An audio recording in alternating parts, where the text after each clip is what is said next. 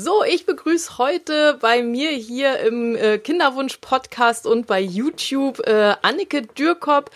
Annike hat eine spannende Geschichte, die sie uns heute erzählen wird. Und ähm, ich freue mich erstmal ganz, ganz doll, dass du dir heute die Zeit nimmst, ähm, mit mir dieses Interview aufzunehmen. Und ja, sehr, sehr schön, dass du hier bei uns im Podcast bist.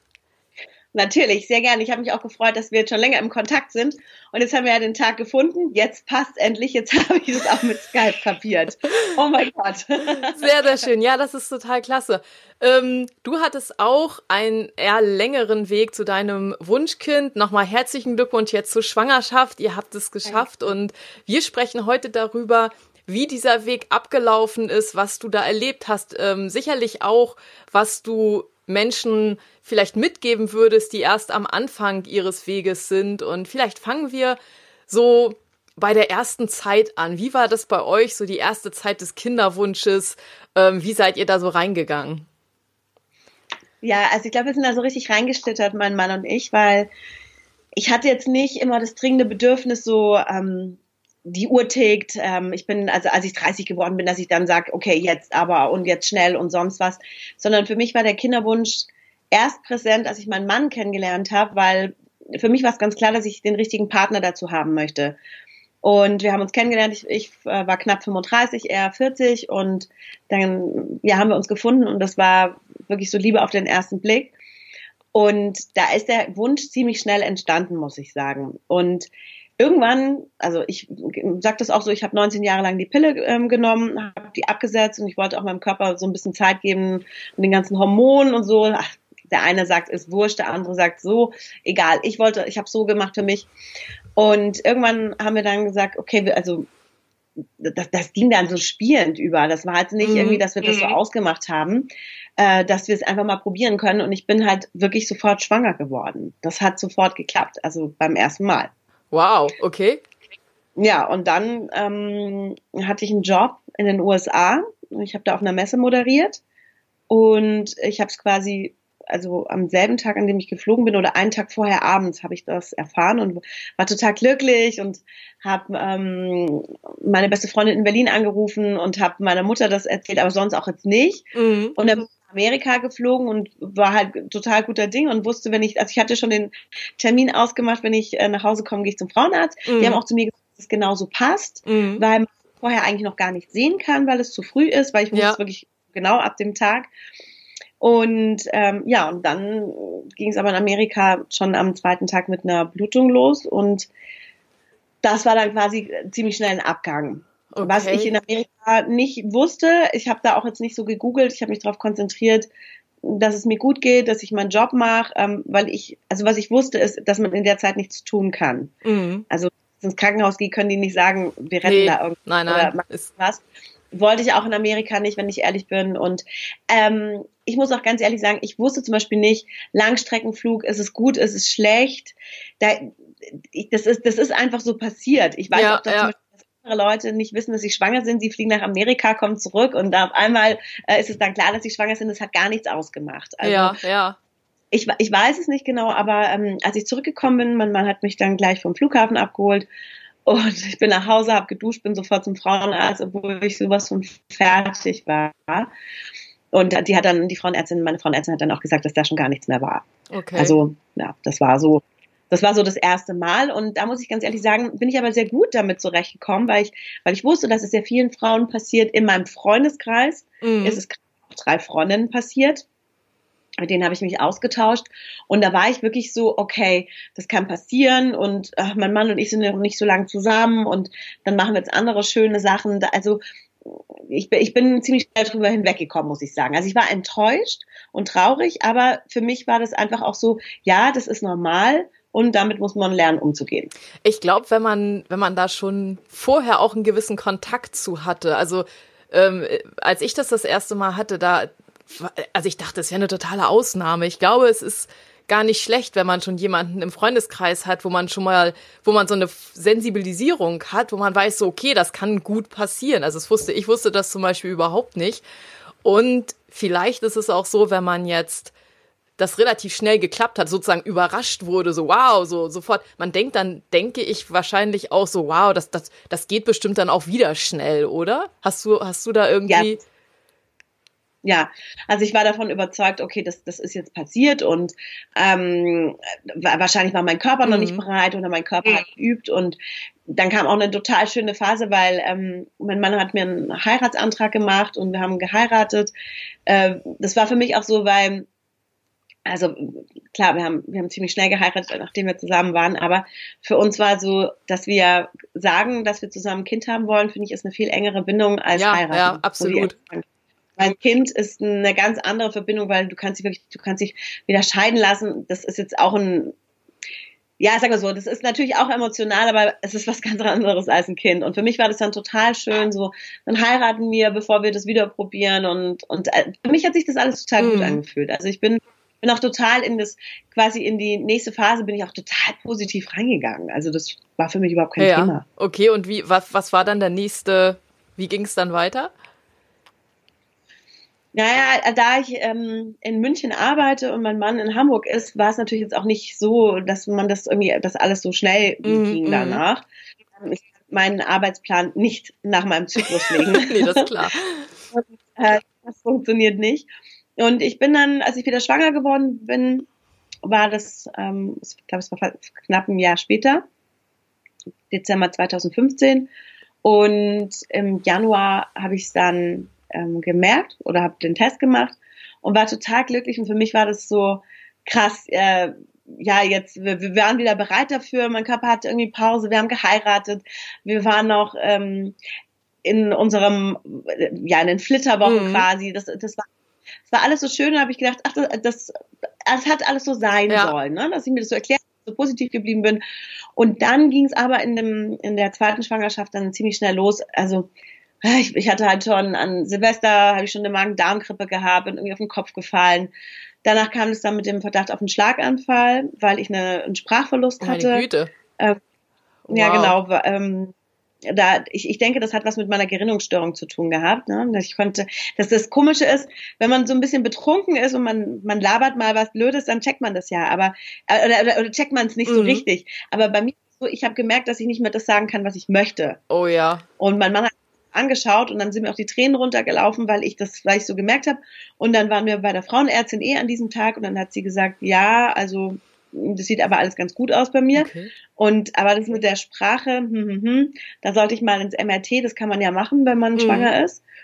Und dann waren wir halt im Krankenhaus und haben die ganz viele Tests mit mir gemacht und dann ins MRT und ähm, ich bin auch noch klaustrophobisch leider, aber ich, ich konnte da dann echt, also wenn man das, ich merke auch, wie der Wille ist, ne? Also was ein Kind einem auch anspornt. Ja. Ich hätte mir vorstellen können, ohne Beruhigungsmittel in so eine Röhre zu gehen. Da ist man ja auch total lang drin.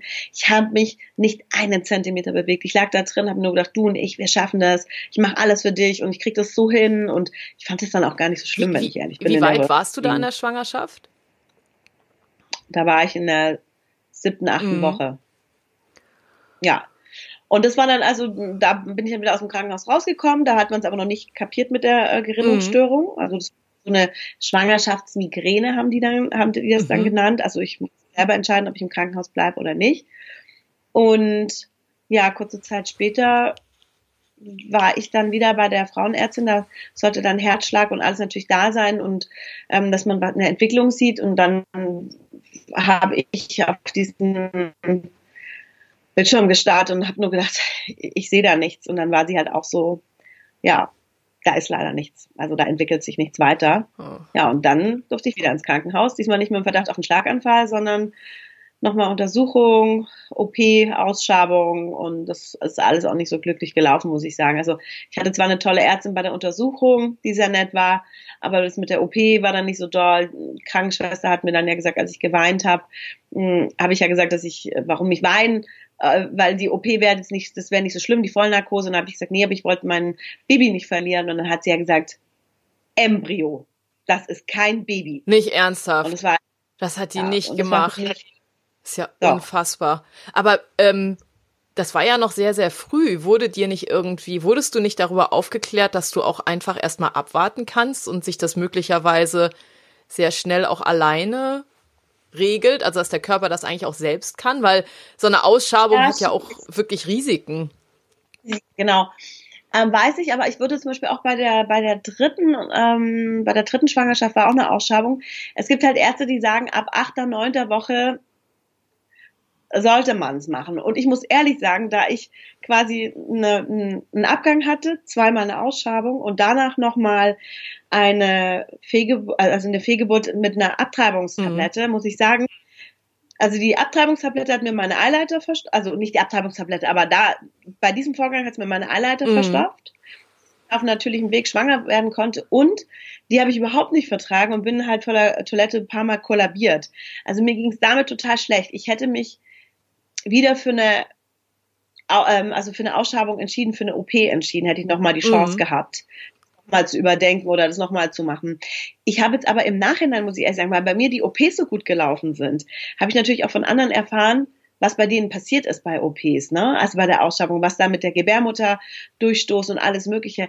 Da wurde mir dann natürlich auch Angst und Bange. Mhm. Also schwierig, wenn man halt gerade von den Ärzten, wie man gerade beeinflusst ja, wird, ja, ja. glaube ich. Weil das sehr oft, also ich, sehr oft ist es so, dass halt überhaupt nicht äh, gar nicht aufgeklärt wird, sondern die sagen halt, bei mir ist das auch so gewesen, da wurde halt gesagt, ja, also da machen sie sich mal nächste Woche einen Termin für eine Ausschabung, so äh, ich kam gerade sozusagen vom gynäkologischen Stuhl, nachdem man mir gesagt hat, das Herz schlägt nicht mehr. Und dann hat die Ärztin gesagt, ja, und dann machen Sie sich mal für nächste Woche dann einen Termin für die Ausschabung, so wo man denkt, okay. oder bei meiner besten Freundin war es sogar am gleichen Tag, die haben sie direkt von einer Frauenarztpraxis in die Klinik gefahren und haben gesagt, okay, gleich eine Ausschabung machen.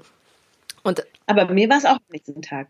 Also direkt, ich war, ich war bei der Frauenärztin, bin in die Klinik und am nächsten Morgen war die Ausschabung. Ja, bei meiner, bei meiner besten Freundin wird das wirklich je, den, den gleichen Tag noch gemacht. Also sie hatte überhaupt keine Chance, da überhaupt drüber nachzudenken. Und da, und sie hatte schon Blutungen. Also das wäre wahrscheinlich gar kein Thema gewesen. Ach so. Und ähm, ich, ich versuche immer da so ein bisschen drauf hinzuweisen, dass man wirklich ähm, neunte, zehnte Woche, das mag schon so am, an, am Rand sein. Ich habe ja auch eine Ausschabung gehabt weil sich eben überhaupt nichts getan hat. Also ich habe drei Wochen gewartet und ich hatte aber so ein hohes HCG. Schwierig. Und es hat, der mhm. Körper hat es halt einfach nicht kapiert und ich hatte dann auch eine Ausschabung, was auch voll in Ordnung war. Ähm, aber es wäre schon besser, wenn man jetzt eben nicht so viel OP macht, weil ich habe dann zum Beispiel bei der Geburt auch das Problem gehabt, dass äh, die Plazenta dann nicht rausgekommen ist, ich dann wieder eine OP brauchte, um, um dann nach der Geburt die Plazenta rauszunehmen und so weiter. Also ich finde, da sind die Ärzte besonders bei ganz frühen Fehlgeburten echt ein bisschen, bisschen fix, bisschen fix dabei. Also gebe ich dir vollkommen recht. Vor allem, wenn schon eine Blutung einsetzt. Mhm. Das ist dann eigentlich, finde ich, finde ich es auch wirklich unnötig.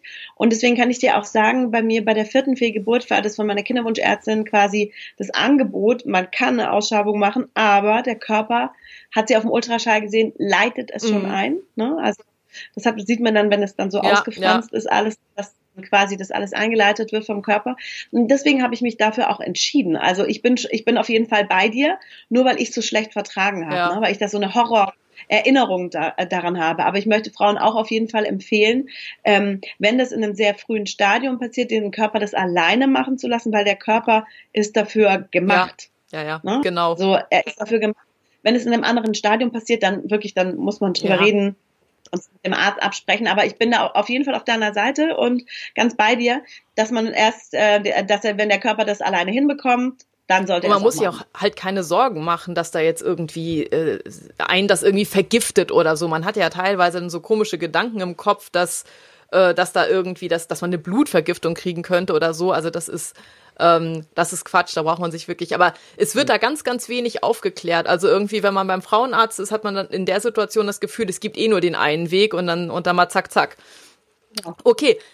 Nee, also ja, und das wirklich, äh, also verstehe ich total, weil ich kann jetzt zum Beispiel auch sagen, als ich in Amerika war, das ist sehr typisch für mich, ich habe dann auch noch Sport gemacht und so und alles mögliche, weil ich habe halt versucht, alles zu machen, was mir gut tut. Ich wusste zum Beispiel auch nicht, dass man als Frau verbluten kann. Mhm. Und ich hatte wirklich, also ich habe wahnsinnig geblutet. Und natürlich hat dieses Stehen auf der Messe, Arbeiten und Sport das nicht begünstigt. Letztendlich hat mein Körper das aber total gut hinbekommen. Und äh, was für mich total gut ist, dass diese, dieser Aufenthalt in Chicago für mich trotzdem total positiv war. Also meine ganze Erinnerung ist positiv, obwohl mir was Schlimmes passiert mhm. ist. Ich hatte wirklich, der Kontakt zu meinem Mann war ganz eng und auch noch eine Freundin, zwei Freundinnen, die da sehr, sehr eng an meiner Seite waren. Wir haben irgendwie FaceTime telefoniert und die haben mich irgendwie zum Lachen gebracht und es war so, das war trotzdem irgendwie schön. Aber ich finde halt, man muss wirklich gucken, mit dem Arzt sprechen und vielleicht noch auch mal was googeln, aber auch nicht zu viel googeln, weil ja. das, das ach, da kommt man auch immer so in Teufelsküche. Also ich finde, wenn Frauen es schaffen, auf ihren Körper zu hören und mal wirklich so in sich reinzugehen, was tut mir gut, mit was komme ich mhm, klar, weil brauche ich die Zeit. Es gibt ja auch Frauen, die sagen, ich möchte das jetzt gerne hinter mir das, haben. Also so ging es mir. Also ich war halt einfach an dem Punkt nach drei Wochen, ähm, ich habe eigentlich gedacht, Mensch, ich, ich möchte, dass der Körper das selbst hinbekommt, ähm, weil ich auch einfach riesige Angst hatte, dass ich äh, mit einer zusätzlichen OP dann, dass da irgendwas passiert, dass ich noch schlechtere Chancen habe hinterher äh, auf eine Schwangerschaft. Ich hatte echt riesige Angst davor, vor dieser Ausschabung.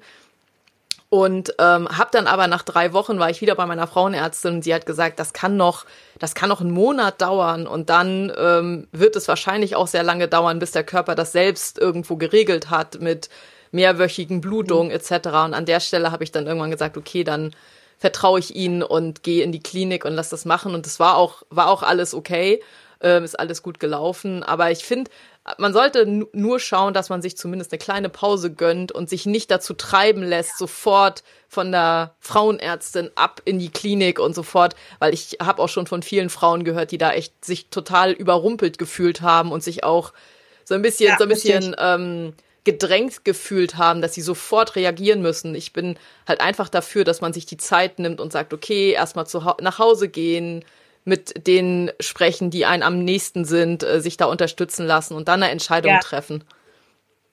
Aber weißt du, das, ich merke schon, wenn ich mit dir darüber rede, da, da, da könnte man so vom Hundertsten ja. ins Tausendste kommen.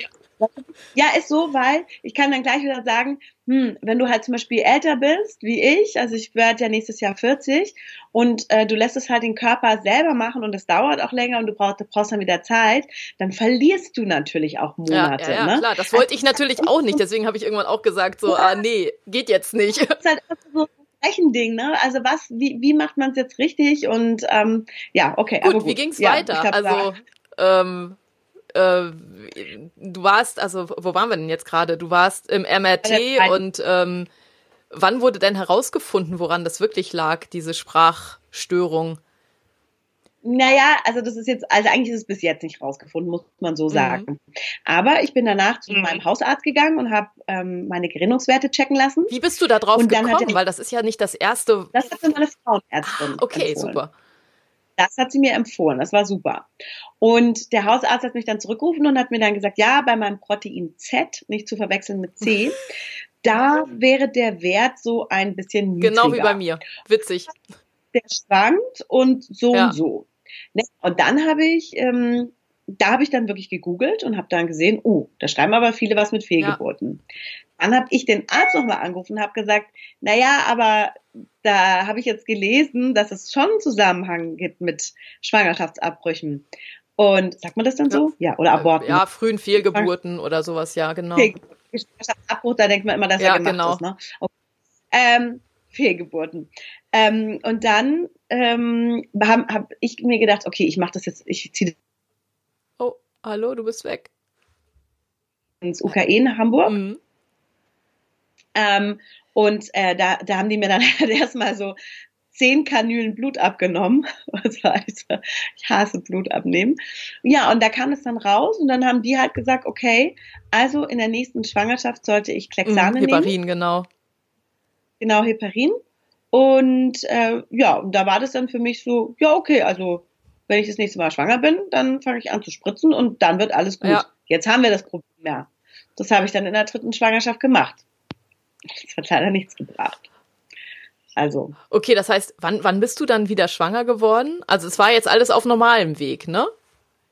Genau, es war also auf normalem, normalem Weg. Ich war quasi, bin ich im Dezember schwanger geworden. Ich hatte im Februar ähm, die mhm. Ausschabung und im April, zack, war ich wieder wow. schwanger. Und ähm, habe das dann im Mai gecheckt und im Juni ähm, also da war der Herzschlag dann mhm. noch da. Da war ich bei meiner Frauenärztin und dann war ich in München zum Arbeiten und ähm, hatte leider eine Blutung und habe dann bei meiner alten Frauenärztin angerufen, ob ich bei ihr vorbeikommen darf. Und, und da waren an dem Tag meine Freundinnen, also meine Musical-Mädels nenne ich die immer, weil wir zusammen die Ausbildung gemacht haben. Wir sind seit 17 Jahren mhm. befreundet. Wir hatten da eigentlich einen Mädelstag ausgemacht ähm, oder einen Mädelsabend und dann haben die gesagt, ja, sie kommen trotzdem, sie begleiten mhm. mich. Dann hatten wir auch in der Praxis echt noch so eine urkomische Situation, wo wir wirklich, wir haben Tränen gelacht, was, was äh, den Tag aber eigentlich echt noch halbwegs schön gemacht hat, weil das alles eh schon so traurig war.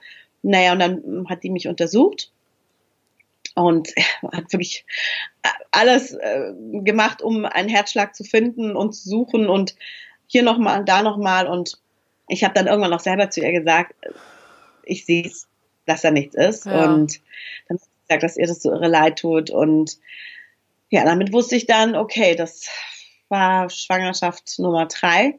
Die ist also auch unglücklich verlaufen und da habe ich dann über ähm, einen Freund habe ich dann ähm, einen Termin bekommen, dass die Ausschabung ambulant gemacht mhm. wird. Das war für mich ein ganz anderes Erlebnis. Also der Freund ist auch Anästhesist und hat ähm, mir die Vollnarkose gegeben. Mir ging es danach total gut. Mhm. Also körperlich muss ich jetzt sagen. Psychisch lassen wir mal, das, da komme ich gleich dazu, aber physisch habe ich mich danach sehr mhm. gut gefühlt. Es war alles ganz anders als im Krankenhaus. Ähm, bin auch am nächsten Tag gleich wieder arbeiten gegangen, weil das, ich bin selbstständig, ich verdiene natürlich auch kein Geld, wenn ich nicht arbeite und es ist auch schwierig mit Kollegen so von einem Tag auf den anderen und was sagt man. Ja, klar. Da habe ich mir geht's, mir geht's gut, ich gehe arbeiten. Und äh, da war für mich, also das Schlimmste war das Psychische, weil ich äh, leider äh, mit, ja, war ich da 37, äh, sehe ich halt einfach kacke aus, wenn ich weine äh, oder wenn ich zu viel geheult habe, weil ich total, bei mir ist es so, ich kriege nicht nur hier unten dicke Augen, sondern oben drauf. Ja, ich kenne das. Aus, man sieht aus, hätte man eine draufgekriegt. Ja, mit 23 sah ich irgendwie verrucht und schön aus, wenn ich geheult habe. Ja, nicht mehr, nicht, nicht mehr. Auf jeden Fall ähm, war es dann so, dass ich mir das wirklich, ähm, ich, ich habe es mir verboten zu weinen, weil ich wusste, ich muss jetzt den Job noch durchziehen bis Ende der Woche und lag nachts dann sehr viel wach und habe an die Decke gestarrt und habe mir die Fragen das Warum gestellt. Das kennt jede Frau, die das durchgemacht hat. Und wieso und warum gerade ich und warum habe ich es nicht verdient und was habe ich falsch gemacht und bin ich vielleicht nicht kein guter oh Mensch, oh wäre ich vielleicht keine gute Mutter, alles was so hochkommt und dann bin ich nach Hause geflogen und dann im, im Flieger äh, habe ich also hier einen Fensterplatz, da sind die Tränen rausgekullert. Also ich sag, ich sage immer, der Typ neben mir, als ich mich dann umgedreht habe beim Aussteigen, der hat wahrscheinlich gedacht, ich hätte die krasseste Nussallergie oder irgendwas bekommen im Flieger, weil ich sah oh aus. Sah sowas schlimm aus und bin komplett verheult und mit so einer Rotznase und solchen Augen dann meinem Mann in die Arme gefallen. Also das war halt wirklich, ich habe es einfach ausgehalten, nicht zu weinen. Das ist schwer. Das ist wirklich, ja. ähm, das ist wirklich eine richtig, richtig harte Nuss in der Situation. Also echt Respekt, dass du das geschafft hast. Also dass dann noch so war. Ich meine, ich kenne auch so manche Situationen, wo man dann einfach nur noch funktioniert, weil man weiß, ähm, es geht jetzt gerade nicht anders. Du musst halt irgendwie funktionieren. Aber ähm, das ist in so einer Ausnahmesituation wirklich so super, super schwer. Ähm, und da dann irgendwie auch noch äh, gut performen zu müssen vor Publikum und so, das kann ich, oh, wow, schwer. Ja, aber weißt du, da denke ich mir halt so, wenn man das schon so lange macht, man, ich bin da einfach mhm. Profi. Mm. Weil ich bin gerade auf dem Wettergipfel in Ischgl ähm, mit den ganzen Wetterfröschen, ähm, also, ist, ist, ist, also aus Europa sogar. Und ich war gestern mit meinen zwei Kolleginnen auch drüber geredet, vor zwei mhm. Jahren hatte ich hier meine Fehlgeburt quasi oder da war es klar, dass vielleicht wieder was ist und ich wusste, ich kann hier noch den Job machen und danach muss ich aber zum Arzt mhm. gehen und lassen, ist jetzt, ist es vorbei oder ist es nicht vorbei? Also es war genau vor zwei Jahren hier.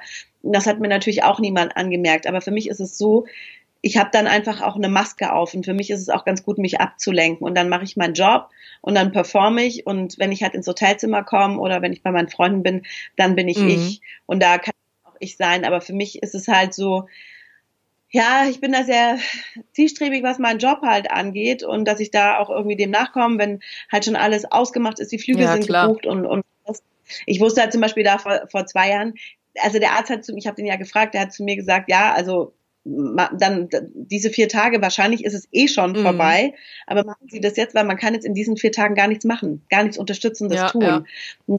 Dann ist es viel besser, vier Tage zu Hause zu warten, bis ich wieder zum Arzt kann oder äh, vier Tage, ähm, äh, keine Ahnung, in den Bergen zu sein, meinen Job Definitiv. zu machen, mit Kollegen zu essen oder sowas, dann bin ich ja viel abgelenkt. Ja, ja, auf jeden Fall. Warten ist, ist ja sowas furchtbares. Ja, besonders in der ne? Situation, man macht sich ja nur noch verrückter. Also es ist ja, das ist ähm, ja. auch überhaupt in dieser ganzen Zeit, finde ich, ist es so, dass ja. ähm, man echt probieren muss, sich irgendwie also da rauszuziehen, eine Pause zu machen, jetzt vom Kopf her, nicht, äh, dass man einfach irgendwo rumsitzt, sondern dass man eine Pause macht, die man irgendwie anders füllt mit etwas, was einen möglichst so gut es geht ähm, so so fesselt dass man halt eine gewisse Zeit lang mal nicht irgendwie ständig nur an Kinderwunsch denkt und an Fehlgeburten und an ja. Schwangerschaften und so weiter und so fort, sondern dass man irgendwie, ich habe das auch äh, nach den fünf kurzen Schwangerschaften, die ich hatte, habe ich irgendwann ähm, so am Anfang eines, das war auch 2015, Anfang 2015, habe ich gesagt, okay, ähm, das muss jetzt anders werden. So, ich brauche jetzt irgendwie einen totalen Mindshift, weil es einfach nicht mehr geht, weil ich so weit am Boden war und ich gar nicht mehr richtig gelebt habe. Also ich war einfach nur noch depressiv und war nur noch, also war auch echt gar keine Freude mehr für mein Umfeld, muss ich echt zugeben. Und da habe ich dann gesagt, okay, du, du musst jetzt was finden, was dir irgendwo einen Sinn gibt. Und zwar einen Sinn, der irgendwie über dir selbst liegt, der, nicht, der nichts mehr mit dir zu tun hat, sondern der größer ist als du. Und ähm, in der Situation habe ich das auch gefunden. Ich bin dann zu einem, äh, einem ähm, Tierschutzverein eingetreten, habe da mitgearbeitet und das war wirklich, das war auch eine der vielen Bausteine, die mich 2015 äh, wieder aufgebaut haben, dass ich einfach in so einem ganz neuen Umfeld war mit Leuten, die überhaupt nichts mit Kinderwunsch am Hut hatten und äh, wo man mhm. gemeinsam ein ganz anderes Ziel hatte. Das würde ich ähm, wenn man da eine gewisse Zeit lang drinne ist äh, und man hat jetzt nicht so eine Leidenschaft in seinem Leben, dann würde ich wirklich jedem empfehlen, versuch sowas zu finden, was du, was dich begeistert, womit du deine Zeit füllen kannst, damit du nicht irgendwie total gaga wirst. Mhm. Ich, also finde ich interessant, dass du es gerade ansprichst, dann switche ich da auch kurz darauf, weil ähm, ich habe ja neulich auch eine Therapeutin interviewt und ich finde, weil der genau das mit der Depression, ich weiß, dass es vielen passiert, also mir ist es nicht passiert, ich, ich ähm, meine Freunde sagen zu mir, ich bin ein Stehaufmännchen und ich glaube, dass ich generell eine Frohnatur bin und sehr mhm. positiv. Mhm. Das heißt jetzt, ich möchte mich aber nicht über andere stellen, auf keinen Fall. Ne? Das ist meine Art, mit Sachen umzugehen. Ähm, ich bin auch jemand, ich lasse mich ablenken. Das ist, es ist für mich so, 2016 war mein Katastrophenjahr mit drei Fehlgeburten in einem Jahr, aber das ist auch noch, es sind noch andere Katastrophen bei, ähm, bei meinem Mann und bei mir passiert. Also das, das Jahr, wenn mir jemand jetzt sagen würde, ob ich ob ich nochmal antreten möchte, ich weiß es nicht. Also eigentlich möchte ich sagen, nein, nur wenn mein Leben dann vorbei wäre, dann würde ich es vielleicht doch nochmal antreten. Ähm, und ich, also ich bin auch der Meinung, wirklich Ablenkung, genau wie du sagst, oder was finden, weil man in diesen Strudel reinkommt und ich, was auch meine Meinung ist, auch Medikamente sind nicht schlimm. Mhm. Also wenn man Zeit lang Antidepressiva, ich habe jetzt mal mit der Therapeutin genau darüber geredet, ähm, machen nicht abhängig und man kann sie auch mal einfach über eine Zeit nehmen, weil der Hormonhaushalt so durcheinander kommt. Ich habe das bei mir auch gemerkt, diese drei Schwangerschaften in einem Jahr und nach der vierten Fehlgeburt, werde ich sonst gleich nochmal dazu mhm. erzählen, ist bei der HCG auch nicht runtergegangen. Ja, ja, das hatte ich auch. Die war ja natürlich, der Wert nicht runter und dann habe ich am 21. Dezember erfahren, dass ich keine OP brauche. Also das war für mich wirklich nochmal so, 22. ist mein Hochzeitstag und Weihnachten kam und Silvester und alles und ich habe nur gedacht, oh Gott, wenn ich jetzt dazwischendurch oder zwischendrin noch eine OP reinsetzen muss. Äh, ich, ich wollte einfach, ich wollte einfach, ich, ich wollte irgendwie so gerne, ich wollte so frei mm, sein davon, mm. ne, dass ich das jetzt irgendwie, so lasse ich es meinen Körper natürlich machen und dann kriege ich noch, äh, kriege ich noch eine OP hinterhergeschoben. Ja. Das wäre für mich Albtraum ja, gewesen. Ja. Also deswegen, ja, und wenn du gerade wegen, wegen des Ablenkens, äh, da, da wollte ich dir sagen, ähm, bei mir nach der, also nach der vierten Fehlgeburt, die dann kam, soll ich es kurz chronologisch machen? Versuch mal, so dass es. Ähm ja. Also ich bin, also im Juni war quasi dann die Ausschreibung und dann bin ich im Oktober wieder schwanger mhm. geworden. Mhm. Oder war es dann, oder September, okay, genau, Oktober. Oder September, egal. Auf jeden Fall habe ich es im Oktober rausgefunden. Und ähm, dann war es im November war, hat dann wieder eine, eine Blutung eingesetzt und dann war ich im Krankenhaus. Und genau dann haben die zu mir gesagt, ein paar Tage warten, weil da so ein Flackern ist, also noch keine OP. Und dann war ich beim Wettergipfel, was ich Mhm, vorhin erzählt habe. Und war danach in München bei meiner Kinderwunschärztin, die hat gesagt, also nee, das hat sogar, also es hat sich schon verformt Ja, und alles. Und äh, dann habe ich die Tablette genommen und habe ich sogar noch, also ich mache eine lustige Geschichte draus, weil ähm, äh, wie war das genau? Ich habe die Abtreibungstablette genommen, da bin ich dann kollabiert, bin am nächsten Morgen zur Ärztin, die meinte, ich sehe nicht so gut aus. Dann habe ich gesagt, ja, ja, aber ich nehme jetzt diese anderen, also das war nur die Kontrolle, ich gehe jetzt mal noch kurz arbeiten und dann komme ich wieder zu ihr. Das Tolle ist, die haben ja auch am Wochenende dann Mm, auf, mm. ne? Sind für einen da.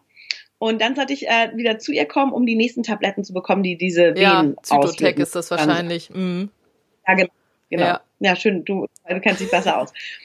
Und dann war ich halt bei ihr und lag da irgendwie zwei Stunden auf der Pritsche und, und bin da auch irgendwie sogar eingeschlafen irgendwie. Es war irgendwie alles ganz gemütlich. Und dann hat sie halt danach zu mir gesagt, also jetzt kann es halt passieren, ähm, wenn die Venen gehen, losgehen, also ob eine Freundin abends bei mir ist, dann habe ich gesagt, ja, also eine Freundin hat weiß schon Bescheid und dass ich halt nicht alleine bin, das wäre ihr sehr recht und das halt mit den Schmerzen und ich soll laufen, baden, ich soll alles machen. Sie, sie verbietet mir auch kein Bad, weil wenn ich Lust auf Wärme habe und Mhm. baden, soll ich Mhm. baden. Habe ich gesagt, dann gesagt, ja, und sie sollte mir doch vielleicht einfach noch was zu essen holen. Da habe ich gedacht, ah, ah, okay, alles klar. Dann habe ich mir einen Thai Curry geholt, weil sie gesagt, auf was ich Lust habe, weil ich davor äh, ähm, nicht so Ich ahne es schon. ja. Schön, nee, gar nicht. Das gar nicht. Das mit dem ein scharfes Thai Curry. Und dann habe ich mit, mit diesem Thai Curry bin ich dann in die Trambahn, um nach Hause zu fahren nach München. Also in München zu, zu mir. Und dann war ich so ein bisschen so selbstvergessen und hatte so das Thai Curry irgendwie auf meinem Schoß. Und irgendwann gucken mich alle in der, in der Trambahn an. Und ich habe nicht gecheckt, warum. Ich habe laut gestöhnt vor Schmerz. Das habe ich aber nicht gecheckt, dass ich das laut gemacht habe. Dann haben die Leute natürlich geguckt und ich meine, ich sitze da mit einem Thai-Curry, ja, also mit so einer Essenstüte und stöhne. Und dann, dann habe ich, also irgendwann, ich habe das natürlich gemerkt, dass die Leute gucken, dann war ich so, okay, okay, okay, was ist passiert? Das Essen ist ausgelaufen, äh, vielleicht äh, Blutung konnte es nicht sein, ne? Man hat ja so dicke Ja, Binden ja. da drin. Ich, okay, okay, was, was ist passiert? Und dann ist mir aufgefallen, ja, ich habe gerade gestöhnt. Und zwar richtig, es muss ra laut rausgekommen sein. Also habe ich dann, bin ich dann so aufgestanden, habe dann so getan, ach ja, irgendwie vielleicht war das Essen zu heiß auf dem Schoß oder so. Und habe dann echt gemerkt, wie das immer, äh, wie ich dann immer in so, in so wirklich in, so, in diesen Wellen dann auch so, so, ein, so einen Schmerz hatte und ich dachte, oh Gott, nichts wie nach Ja. Hause. Verrammelt, bis meine Freundin kam, die hat dann irgendwie noch Cola und, und Salzbrezen und alles mitgebracht. Und mein Thai Curry habe ich übrigens gegessen und gut vertragen. Man muss immer das essen, auf was man Lust hat. Aber da habe ich mir auch gedacht, meine Güte, wa- warum bin ich nicht einfach mit dem Taxi nach Hause gefahren? Aber ich hatte irgendwie das Gefühl so, alles ist okay und die Trambahn ist eh da und ich wohne bei der Trambahnhaltestelle. Ja, hätte ich hätte einfach mal allein fahren sollen mit dem Taxi, aber gut. Ja, da rechnet ja auch keiner Ja. mit. Die ging's ja noch gut, als du Nee. gegangen bist. Ja, und vor allem, weil sie halt gesagt hat mit den Schmerzen, man denkt ja auch, wenn man dann einen Schmerz hat, dass man irgendwie so das Gesicht verzieht. Aber wahrscheinlich, weil ich so in der, weil ich so in Gedanken war, ist es mir so entwischt. naja, und dann, ja, wie gesagt, da ging es mir dann, also ging es mir ein paar Tage schlecht. Und dann hatte ich einmal eine Nachuntersuchung und ich hatte natürlich auch noch eine Weihnachtsfeier, eine geschäftliche, wo ich dachte, ja, das ist die wichtigste Feier im Jahr. Man sieht alle Chefs und hier und da bin da dann auch noch hingetigert. Und am nächsten Tag äh, war der Termin bei ihr zur, äh, zur Kontrolle. Und ich habe mir nachts noch Gedanken gemacht, ob ich überall irgendwie, ob ich gut performt habe und das und das und das. Und dann hat sie ähm, am nächsten Tag zu mir gesagt, ja, also ich sollte mal so ein bisschen versuchen runterzukommen und meinem Körper auch Zeit zu geben. Und als ich rausgegangen bin, hat sie mich am Arm festgehalten. Also so nur so ganz kurz und hat gesagt, ähm, also Kolber ist ja mein, Mhm. ist jetzt ja mein Na- Nachname, das andere ist ja mein Moderationsname.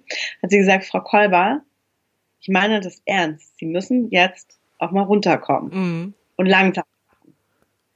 Und dann, als sie mir in die Augen geschaut, habe ich gedacht, okay, die meint das ernst. Und dann war eine Freundin hat halt, das war, war gar nicht blöd von der gemeint, aber man fragt ja halt ganz schnell, und wann könnt ihr wieder loslegen? Und das war für mich der Auslöser in meinem Kopf. Ich, ich, ich kann nicht. Ich kann nicht schon wieder drüber nachdenken, wann ich das nächste Mal, wie schnell, schnellstmöglich schwanger werden kann. Ich brauche eine Mhm. Ja, da hast du aber, Wie da hast gesagt- du aber auch sehr, sehr, sehr, sehr lange für gebraucht für diesen Punkt. Ich brauche eine Pause. Den hatte ich schon nach zwölf Monaten. Ja, nee, und da habe ich dann, und da hatte ich dann so, das Gefühl, okay, jetzt, jetzt mache ich was ganz anderes. Jetzt entscheide ich mich für was ganz anderes. Jetzt mache ich drei Monate komplett Pause, habe meinen Mann angerufen und habe gesagt, pass auf, nächstes Jahr gehen wir tauchen du lernst es, ich will auf, ähm, also man, man wollte immer gerne tauchen lernen. Also so, ich sag, du lernst es, wir werden zusammen tauchen, ich werde jetzt einen Urlaub für uns buchen. Und ich war ein paar Mal auf den Seychellen auf der kleinen Insel Ladik, da passiert wirklich sehr mhm. wenig. Also früher war es so, dass es da nur Fahrräder und Ochsenkarren gab, jetzt gibt es auch noch ein paar Golfkarts. Und ich kenne ich kenn den ähm, Diving Center und alles mögliche, habe ich mir gedacht, also eigentlich finde ich es blöd, wenn man viel Geld in die Hand nimmt und dann immer zu demselben Ziel reist, aber ich wusste, was mich da mhm. erwartet und ich wusste, dass ich da runterkommen kann und alles, dass es mein eigenes Paradies mhm. ist. Und dann habe ich diesen Urlaub, ähm, habe ich den ratzfatz habe ich das gebucht mit Flügen, mit allem, mit Transfer, mit dem, mit dem, mit dem. Und dann war es für mich so, das war so eine Erleichterung, dass ich mich für was entschieden habe, dass ich was buche, weil dieses on hold sein, wenn man immer schwanger ist. Ich kann ja niemals tauchen gehen, weil tauchen ist ja, das ist ja das erste, was du nicht darfst, wenn du schwanger bist. Du darfst ja noch ein bisschen weiter Tennis spielen und hier und auch noch erst noch reiten, aber tauchen darfst du sofort gar mhm. nicht mehr machen, wegen der Sauerstoffzufuhr. Ja, so, das heißt, ich kann ja niemals einen Tauchurlaub planen, weil ich weiß ja nicht, wann ich schwanger bin oder nicht. Und dann habe ich halt gedacht, okay, und das mache ich jetzt nur für mich. Und vor allem auch für meinen Mann und für mich, für unsere Ehe. Ich wollte mit ihm Leichtigkeit haben, Sonne tanken, Energie tanken, was für uns haben, was nur wir beide erleben. Und dieser Urlaub, das, ich habe davon monatelang gezehrt, muss ich echt sagen. Ich bin nicht zurückgekommen nach zwei Wochen, oh, ich könnte wieder einen neuen Urlaub brauchen, gar nicht.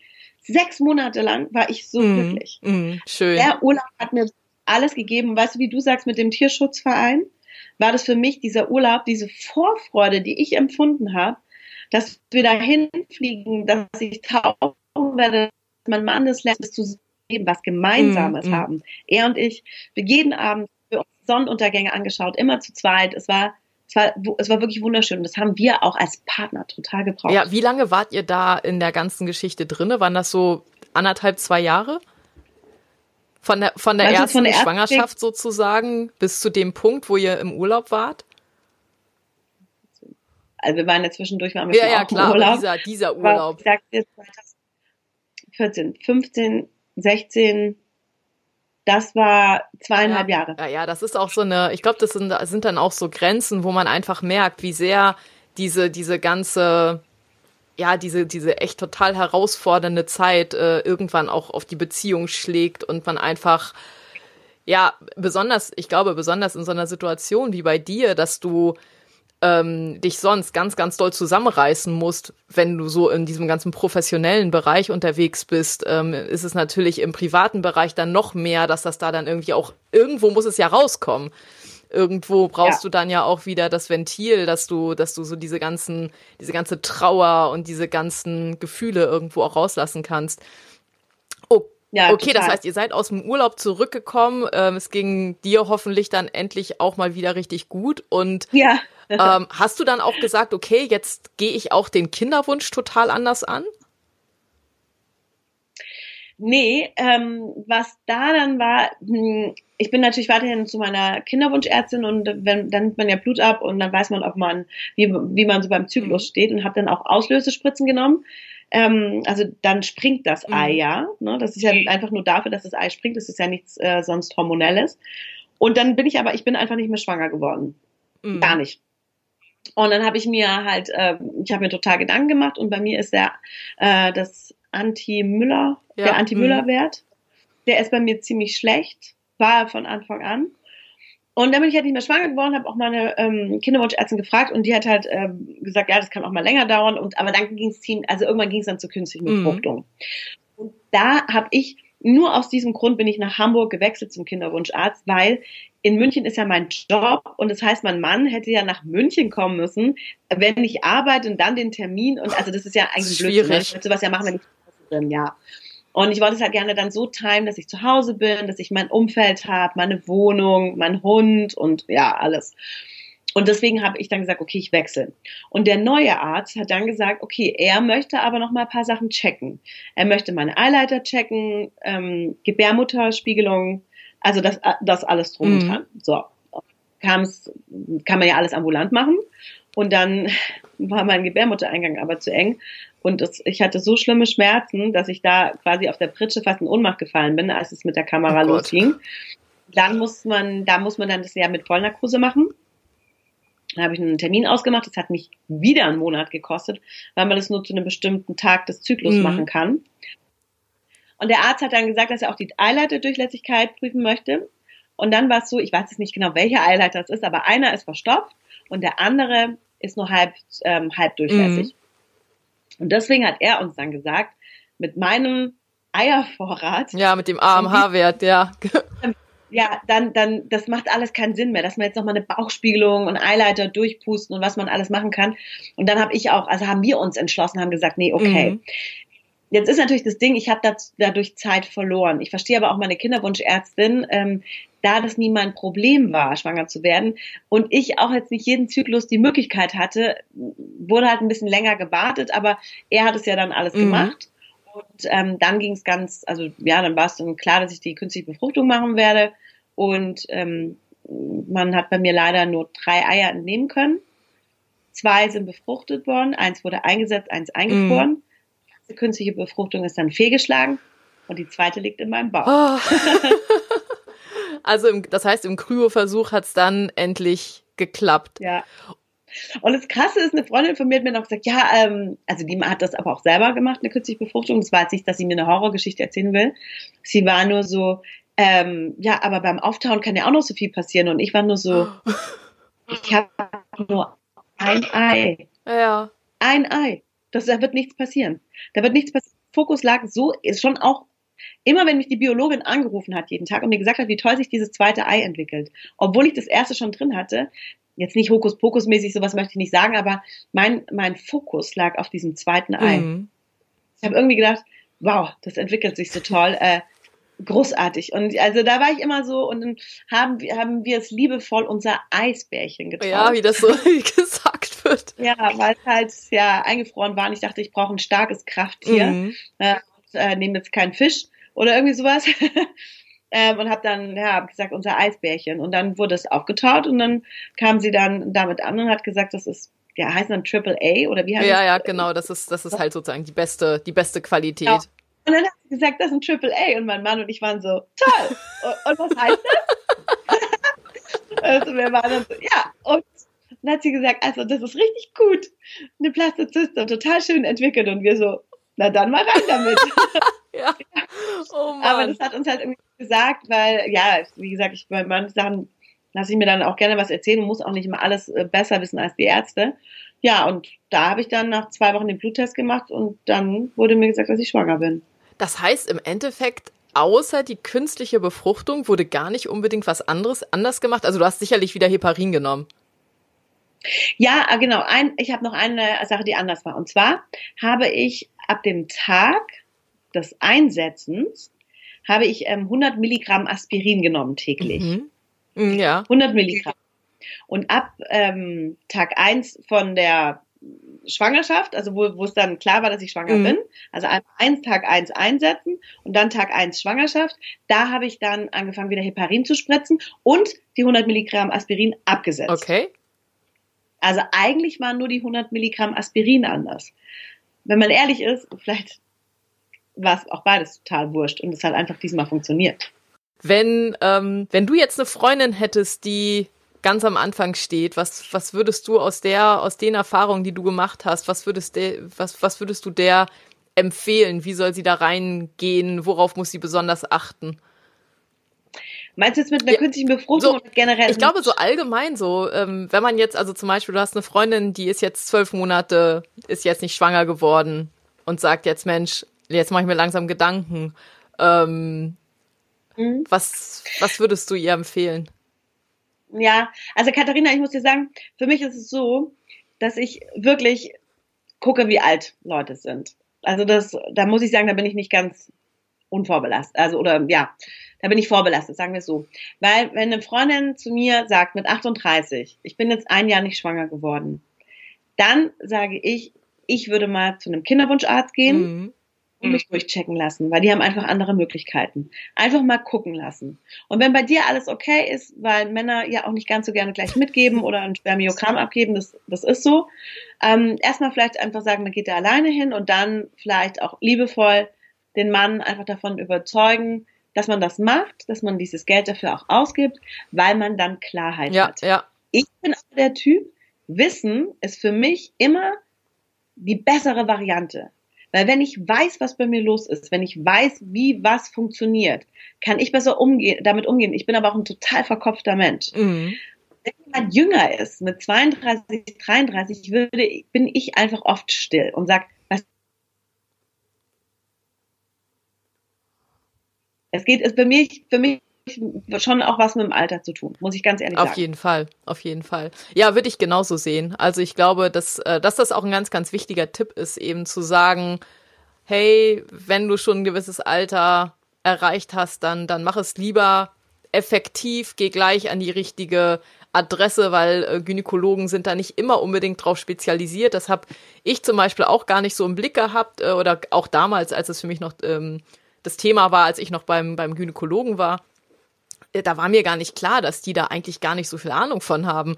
Ähm, genau. Das habe ich dann erst viel, viel, viel später überhaupt mitbekommen. Und dann wirklich zu sagen, ist man irgendwo schon im, in der zweiten Hälfte der 30er, dann, dann würde ich auf jeden Fall auch sagen, lieber ab in die Kinderwunschklinik und dann ähm, anfangen, da auch eine gewisse Diagnostik zu machen. Und dann, ja, kann man, kann man nur hoffen, dass, das ist, es ist ja heute so, das ist auch eine Sache, die, die mir häufig begegnet, dass es ja schon Frauen mit 30 gibt, die wirklich äh, ganz, ganz, äh, also die sozusagen in die vorzeitigen Wechseljahre kommen, womit man ja mit 30 absolut nicht rechnet. Insofern nee. heute ist es ist es so mit 40 nicht. nee ja. ähm, in, heute ist es so unterschiedlich. Es gibt Frauen mit Anfang 40, die noch vollkommen ohne Probleme schwanger werden. Es gibt Frauen mit Anfang 30, wo es schon riesige Probleme gibt. Also ich glaube, wenn man wenn man zwölf Monate probiert, das ist ja auch die, die normale Grenze, mhm. wo man sagt, da ist dann äh, die gesamte Kinderwunschdiagnostik auch, äh, wird bezahlt von den Krankenkassen. Würde ich lieber zum Profi gehen. Äh, wenn man jetzt 25 ist, ähm, kann man sich vielleicht noch ein kleines bisschen mehr Zeit lassen, aber ja. ähm, ab Anfang 30, das ist genau, was du an deiner Geschichte merkt man einfach auch. So viele Bereiche brauchen immer wieder Zeit. Man muss immer wieder erwarten, dann hat man wieder irgendwie hier eine Untersuchung, da eine OP und es ist alles immer, das zieht sich alles wie Kaugummi.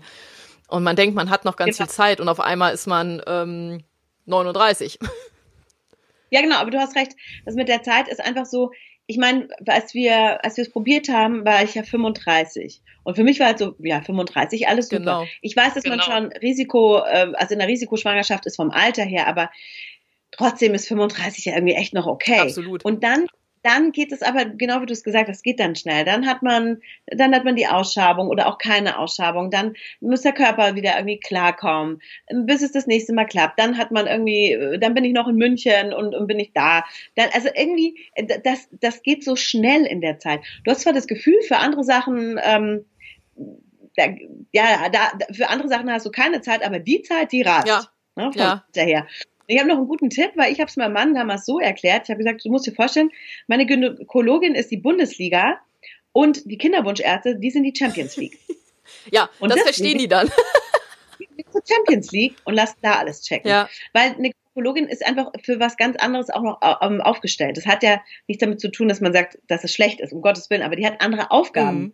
Und Kinderwunsch ist dann halt wirklich zum Beispiel das mit den, dass man, dass man weiß, ob in der Gebärmutter alles okay ist. Eine Gebärmutterspiegelung muss man ja wirklich sagen, bei mir war sie mit Vollnarkose. Bei einer Freundin von mir war sie ohne Vollnarkose. Ja. Da konnte man einfach die Gebärmutterspiegelung so machen, die Eileiter einmal durchpusten. Das ist jetzt nicht ein Riesenaufwand. Mhm. Ja, ne? ja, das stimmt. Kann man und dann und dann ist es erledigt, lass mal dein Blut checken, was ja zum Beispiel auch viele Frauen, ich möchte einmal darauf hinweisen, ähm, was viele Frauen nicht wissen, dass sie Chlamydien haben. Ja. Also mal das große Blutbild machen lassen, was man so hat oder nicht hat, würde ich schon wichtig finden, weil Chlamydien merkt man nicht unbedingt. Und viele äh, Frauen, die unfruchtbar sind oder werden könnten, haben Chlamydien. Und ich glaube, ähm, das ist, steht von mir auch kein Vorwurf im Raum, ne? Kann man sich einfangen. Ist so, passiert. Ja, ja, ja klar. Also das ist passieren mit einem One-Night-Stand, das ist egal. Ne? Aber das, das Ding ist, ich glaube, einfach mal so zu checken, wie sieht mein Blut aus, was ist mit meiner Schilddrüse, weil die Schilddrüse regelt so viel im Unbedingt, Körper. ja, ganz, ganz wichtig bei Kinderwunsch. Genau, bei Kinderwunsch ist die, äh, die Schilddrüse so wichtig. Und ich denke mir halt immer, wenn ich einmal durchgecheckt bin und ich weiß, was ich habe, okay, ich habe einen Protein-Z-Mangel, ich muss L-Tyroxin 50 nehmen, von der Schilddrüse her, gut. Alles andere ist bei mir super. Mhm. Ich habe super Werte überall, immer. Ja. Die zwei Sachen habe ich aber. Okay, mit denen kann ich dealen. Was kann ich tun? Das ist es. Das ist ja auch so eines der, der Probleme in dem Moment, wo deswegen ich finde es problematisch. Manche Kliniken machen zum Beispiel relativ wenig Diagnostik, sondern die machen irgendwie, jetzt hat es bei dir ja mit der künstlichen Befruchtung echt schnell geklappt, aber es gibt auch viele Frauen, die machen irgendwie die erste, die zweite, die dritte, die vierte IVF oder ICSI. Und im Endeffekt wurde allerhöchstens eine Basisdiagnostik gemacht und eben nicht mehr. In dem Moment, mir ging es auch so, in dem Moment, wo ich irgendwann zumindest dachte, okay, jetzt habe ich, jetzt habe ich herausgefunden oder jetzt wurde herausgefunden, was ich habe und jetzt kann man was tun. Ähm, das ist irgendwo eine ganz andere Geschichte. Natürlich weißt du nie so hundertprozentig, ob jetzt wirklich alles gefunden wurde, aber ähm, es ist schon wichtig, wenn es öfter nicht klappt, äh, dass man äh, nächste Schritte geht und nicht einfach irgendwie drei, ja. vier, fünf Mal so weitermacht. Und, und ganz ehrlich, auch die Klinik wechseln. Wenn, wenn man nicht, wenn man denkt, okay, die helfen mir da nicht weiter oder die sind, weil das, das ganz ehrlich, es ist eine Geldmaschinerie. Man, ja. man, man ja. dealt mit dem Urwunsch von Männern und Frauen oder ja, doch von uns beiden, äh, weil wir uns fortpflanzen möchten, weil wir ein neues Leben erschaffen möchten. Und mit Urwünschen kannst du, da, da kannst du natürlich richtig rangehen, ne? Und das kostet Geld. Und ich weiß zum Beispiel auch von Frauen, die äh, bei der Hormonbehandlung, wie nennt man das, überdosiert mhm, wurden. Bei der Stimulation ne? sozusagen. Ja. Bei der Stimulation. Und was da passieren kann. Also es ist so, es ist auch oft, finde ich, fahrlässig ist jetzt schwierig, ne, wenn wir uns in einem Arztjargon bewegen. Aber was Frauen zugemutet wird, wie schnell gehandelt wird, so nach dem Motto, Eier produzieren, dass viele da sind, dass man sie einfrieren kann. Aber wenn man dann überdosiert ist, dass Frauen 20 Kilo Wasser einlagern, ja. dass es ähm, quasi zu, fast zu einem Kollaps kommt im Körper, dass da auch andere Sachen passieren können, möchte ich einfach nur darauf hinweisen, es ist wirklich wichtig, wenn man ähm, in eine Kinderwunschklinik geht oder zu einem Kinderwunscharzt, sich wirklich die Bewertungen anzulesen. Vielleicht im Freundeskreis, auch wenn das nicht das Thema ist, mit dem man so rausgehen möchte, vielleicht aber auch mal fragen. Weil ich finde, da, da kann man dann ja auf jeden Fall, ähm, also ich bin zum Beispiel mit dem Arzt in Hamburg, bin ich menschlich überhaupt nicht gut klargekommen, aber er war, er war für mich ein guter mhm, Arzt. Mhm, ja, da habe ich meine Findlichkeiten zurückgestellt, weil ich nicht nochmal wechseln wollte. Ja, ja. Das, das sind einfach, das sind, das sind für mich Befindlichkeiten. Aber es geht darum, wie arbeiten die Kliniken? Wie sind die dort? Weil klar, wenn du halt in so einer, meine Kinderwunschärztin in, in München, das war sehr persönlich und Wahnsinn und der schreibe ich jetzt einfach noch E-Mails. Ja. Ich finde die großartig. Ja. Ähm, das, der in Hamburg hat mich nicht mal im Aufzug erkannt. Ja, ja das also, ist, also ich denke, Bewertungen zum Beispiel, du hast gerade gesagt, man muss sich, man soll sich Bewertungen durchlesen, finde ich schwierig, weil ich habe ja zum Beispiel in der, in der ersten Klinik, in der ich war, sehr, sehr schlechte Erfahrungen gemacht. Also ich meine, ich war, ich hatte da oh. fünf Fehlgeburten und es wurde nichts untersucht. Also ähm, es war wirklich schon ähm, so total abgedreht, wie wenig die gemacht haben. Es war für mich der die klassische Klinik, die nur nach Schema F irgendwie arbeitet und, und da wirklich die, die Patienten durchschleust, ähm, damit das Konto, damit der Kontostand stimmt. Ja, ähm, und die Bewertungen waren gut, die ja. du da vorgelesen hast. Und genau das ist der Punkt. Ich habe, ähm, als ich dann gesagt habe, okay, ich will die Klinik wechseln, stand ich wirklich vor einem Riesenproblem, weil ich gemerkt habe, ähm, ich, ich google meine eigene Klinik, mit der ich extrem unzufrieden war, bei der ich äh, von drei verschiedenen Ärzten extrem schlecht behandelt wurde. Und die Bewertung, nun muss man natürlich auch ehrlich sagen, Bewertungen sind so günstig. Es gibt Agenturen, die nur dafür da sind, Bewertungen zu schreiben. Weißt du was, dann nehme ich das mal zurück. Du hast, nein, nein, nein, ich lasse mich ja total gerne überzeugen oder auch, auch sagen, was heißt überzeugen, aber du sagst, was du mir gerade sagst. Also das war für mich ein Riesenproblem. Hast du recht, weil ich, bei mir war es ja so, dass meine Kinderwunschärztin mich quasi weiterempfohlen hat an den nächsten mhm. Arzt, den sie kannte von Ärztekongressen. Ja, du, du, du hattest so, Vertrauen. genau, ich hatte Vertrauen. Dass ich mit ihm persönlich nicht klargekommen bin, das habe ich irgendwann auch mal erzählt. Und dann sagte sie zu mir, ich dachte, weil er so einen Humor hat wie sie. Und dann habe ich gesagt, ja, aber er akzeptiert nur seinen Humor, nicht meinen. und äh, ja. deswegen, äh, halt, wenn wir dann, ich habe nur noch meinen Mann mitgenommen ich bin gar nicht mehr alleine zu ihm, weil ich mit ihm einfach echt, also ich hatte das Gefühl, ich, ich habe dem zu viel gefragt er hat dann gesagt, dass, also ich glaube, ihn hat's genervt. Ich fand mich sehr vorbereitet auf unsere. Ja, das mögen die teilweise äh, nicht. Ja, aber ich, bei mir ist es eigentlich so, ich bin ja nicht besserwisserisch. Ich bin ja nie so, dass ich sage, aber ich habe gelesen, aber ich, aber ich, sondern es waren nur Fragen. Ja, es waren Fragen. aber die, die, aber die kosten Zeit. ja, schwierig, ja. schwierig bei dem Thema, ne? Ja. Ähm, aber hast du recht, vielleicht muss man wirklich ähm, äh, gucken, dass es wirklich auf persönliche Empfehlung geht und das nochmal ein Appell an jede Frau, wenn man sich bei einem Arzt unwohl fühlt, absolut. wechseln. Ja, absolut. Das sage ich auch ja. immer. Man muss wirklich gucken. Die Intuition ist da ganz, ganz wichtig. Ich habe da auch ja. zu lange, ich war da zu lange dann irgendwie auch so, ähm, ich will nicht sagen pragmatisch, gelähmt ich war irgendwann so schwach. Ja, du warst halt drin in der Maschinerie. Genau, ne? ich, ich war drin gewesen. Ja, und ich habe äh, ich habe ganz lange gebraucht, um mich wirklich aufzuraffen, um wirklich zu sagen, okay, jetzt gehe ich den Schritt, jetzt ähm, jetzt lasse ich es nicht gut sein und bin nicht bequem, sondern ich gehe den Schritt, ich versuche eine neue Klinik zu finden und da bin ich dann auch echt losgegangen und habe gesagt, Bewertung, Internet, Recherche bringt mir alles nichts. Ich muss wirklich hingehen, ich muss mit den Leuten sprechen und ich muss dann auf mein Gefühl hören um zu gucken, ähm, passt das oder passt das nicht. Und ich, das war auch wirklich gut. Also da äh, muss ich sagen. Aber hast du denen dann deine Geschichte erzählt? Hast du das ehrlich gesagt oder hast du das alles gar nicht erzählt? Äh, was meinst du, meine Geschichte? Also jetzt die, die Fehlgeburten also, und so? Also was, was, das, das, das hast du natürlich erzählt, aber hast du auch gesagt, ja, ich bin aber nicht mehr klargekommen oder mm, ich habe ich also, hab auf jeden Fall ganz ehrlich gesagt, dass ich erwarte, dass man etwas anders macht. Also ich bin in mehrere Kliniken gegangen und habe gesagt, hier, das ist meine Geschichte, das sind meine, das ist meine Diagnostik, das sind meine, ähm, das ist der Ablauf gewesen. Was, mach, was wollen Sie anders machen? Und ähm, bin aber durchaus auch in eine, in eine Klinik da gekommen, wo die Ärztin ganz klar gesagt hat, wir können bei Ihnen nichts anders machen. Es ist wie es ist. Sie können noch auf den richtigen Embryo warten und wenn es den nicht gibt, dann ist es halt wie es, ja, dann ist es halt so. Also. Schön. ja.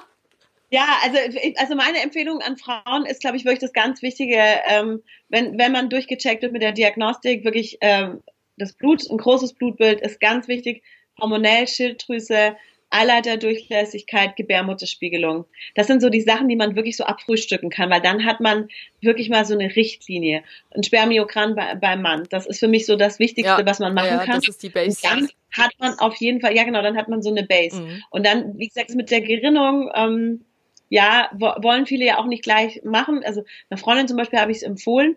Der Arzt hat gesagt, ja, mit der Gerinnung, aber ähm, sie hatte einen Thrombosefall in der Familie, also macht man es dann doch. Ne? Mhm. Ne? Also wie gesagt, auch das ähm, ähm, der Anti-Müller-Wert, der ist ja auch sowas, der ist auch umstritten, weil der ja, der kann ja auch mal hochgehen und runtergehen.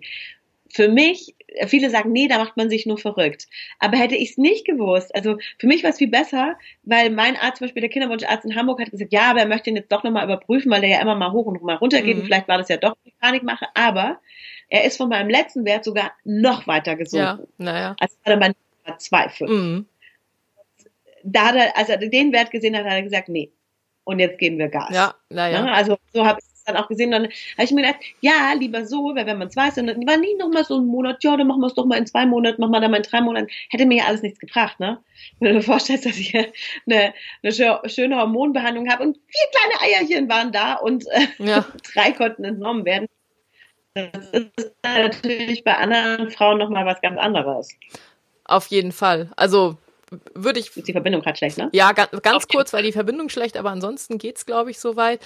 Ähm, ich, ich denke auch, man muss halt wirklich gucken, Intuition, eine gewisse Diagnostik und ich, ich denke, man braucht einen Arzt, der bereit ist, seine eigene Behandlung auch zu hinterfragen und zu sagen, hey, okay, das hat vielleicht nicht geklappt, jetzt ähm, schauen wir mal, ob wir da was verbessern können. Also das ist aber leider, das ist leider nicht, nicht unbedingt immer gegeben.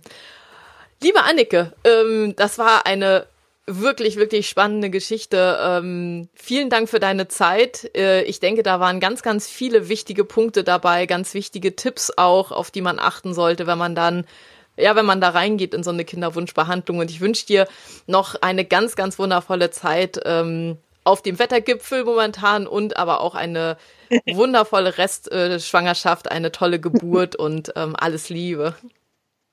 Dankeschön, Katharina, er ist total lieb und vielen Dank auch für deine Zeit. Dankeschön. Sehr gerne. Tschüss. Tschüss.